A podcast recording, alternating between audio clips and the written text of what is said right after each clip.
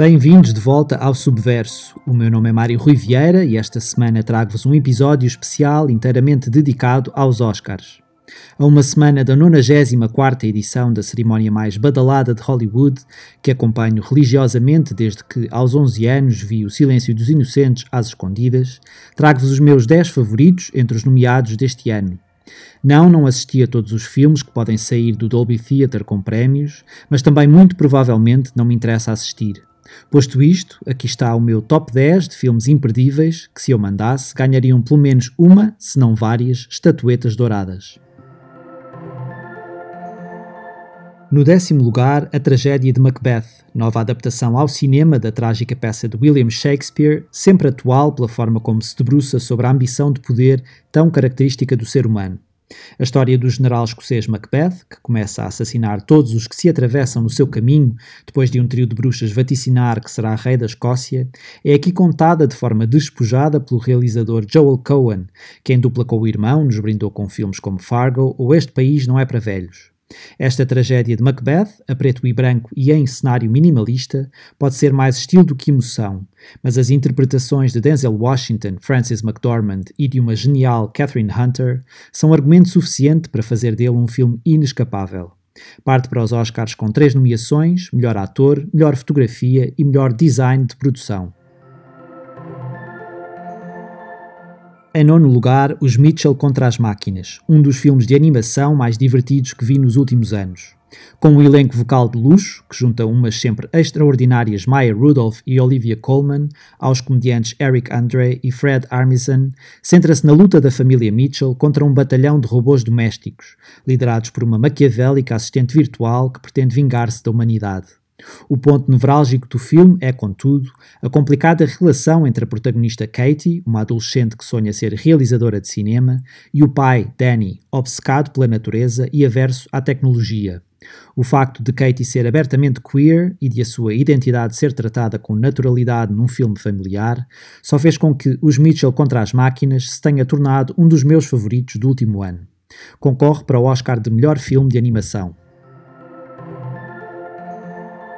Em oitavo lugar, o documentário Summer of Soul, ou Quando a Revolução Não Pôde Ser Televisionada, um projeto liderado pelo músico Questlove, dos Roots, que recupera e restaura filmagens pouco conhecidas do Harlem Cultural Festival, que decorreu no bairro nova-iorquino durante o verão de 1969. Apesar de ter acolhido concertos de Nina Simone, B.B. King, Mahalia Jackson ou Stevie Wonder, o impacto foi discreto quando comparando com a atenção que poucos dias depois o Festival de Woodstock receberia. Baseado em 40 horas de gravações e entrevistas com artistas e pessoas que assistiram aos concertos, Summer of Soul afirma-se como um tremendo documento de um momento-chave da história da música negra norte-americana. Concorre ao Oscar de melhor documentário. Em sétimo lugar, King Richard para além do jogo, filme que conta a história das lendas do ténis mundial Venus e Serena Williams, pela perspectiva do homem que as criou. King Richard, aqui interpretado por um Will Smith no topo das suas capacidades, é um homem de família determinado, cujo plano infalível começou a transformar as filhas ainda adolescentes em duas das maiores desportistas de todos os tempos. O realizador norte-americano Reynaldo Marcus Green entregou a Smith um grande papel e é especialmente impulsionado pela sua interpretação que King Richard, para além do jogo, está nomeado para os Oscars de melhor filme, melhor ator, melhor atriz secundária, melhor argumento original, melhor montagem e melhor canção original. No sexto lugar, Licorice Pizza, o regresso em grande do realizador Paul Thomas Anderson. Pegando naquilo que poderia ser uma banal história de amor entre um miúdo de 15 anos e uma jovem mulher, na Los Angeles dos anos 70, o filme revela-se uma aventura nostálgica, sentimento ampliado pelo facto de ter sido filmado em película de 35mm. Vertiginoso, caótico e inesperado, Licorice Pizza tem como grandes mais-valias as interpretações seguras dos protagonistas, Alana Haim, do trio musical Haim, e Cooper Hoffman, filho do malogrado Philip Seymour Hoffman, mas também as participações especiais e estapafúrdias de Bradley Cooper, Sean Penn e Tom Waits. É candidato aos Oscars de melhor filme, melhor realizador e melhor argumento original. interrompo a contagem para chamar a atenção para O Canto do Cisne, filme protagonizado por um sempre complexo e intenso Mahershala Ali, que foi totalmente ignorado pelos Oscars. É um drama de ficção científica, com uma fotografia de cortar a respiração, que nos coloca perante o dilema moral de um homem com uma doença terminal que tenta colocar o interesse da mulher e do filho à frente das suas próprias emoções. Aproveito também para destacar como menções honrosas dois filmes de que gostei bastante, obviamente por razões bem diferentes e que estão apenas nomeados para Oscars menos sonantes. O musical Cyrano concorre ao de melhor guarda-roupa e a aventura da Marvel Shang-Chi e a Lenda dos Dez Anéis ao de melhores efeitos visuais.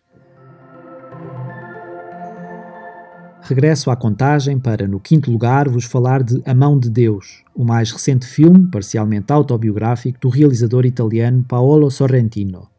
Passado na Nápoles dos anos 80, conta a história do adolescente Fabietto Schisa, abraços com as comuns dores de crescimento interrompidas por uma inesperada tragédia familiar.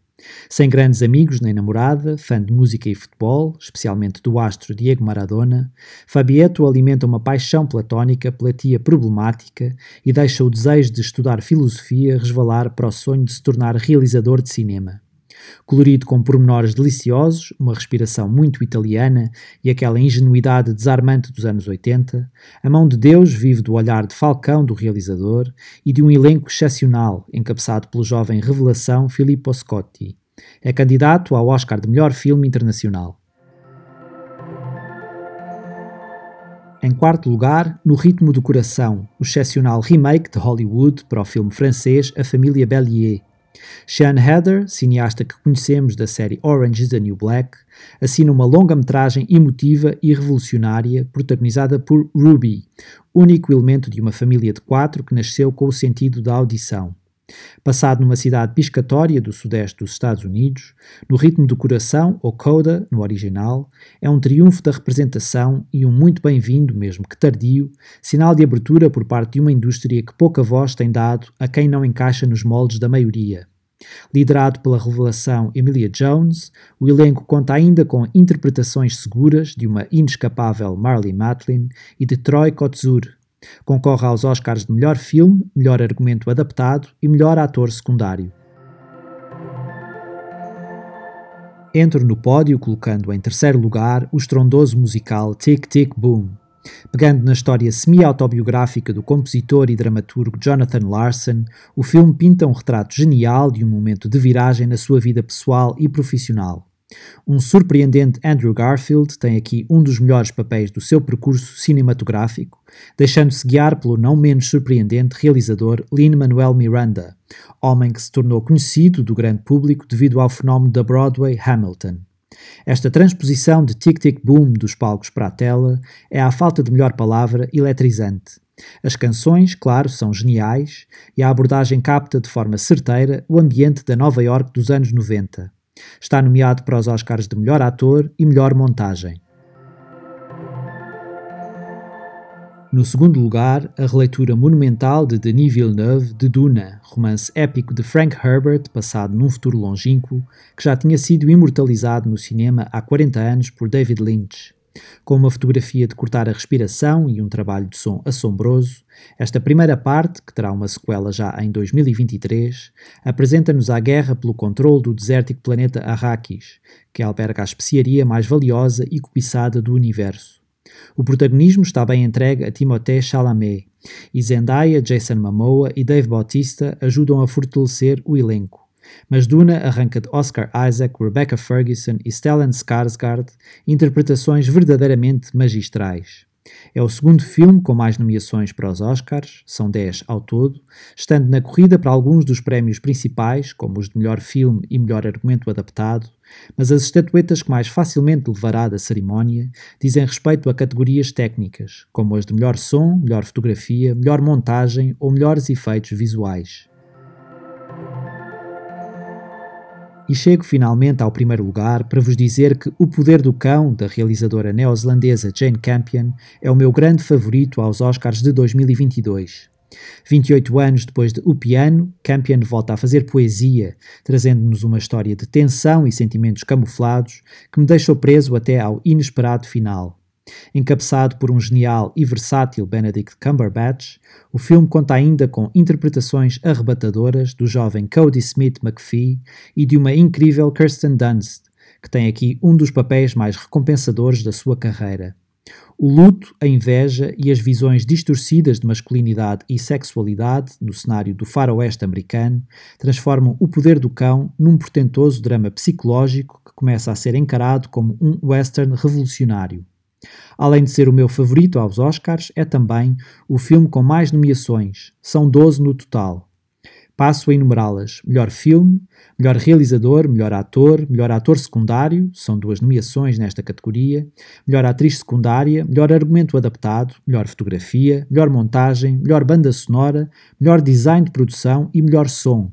É obra.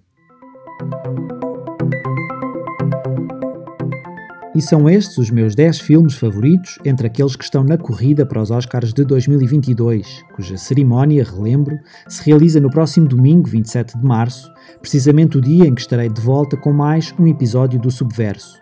Até lá, por favor, digam que vão daqui.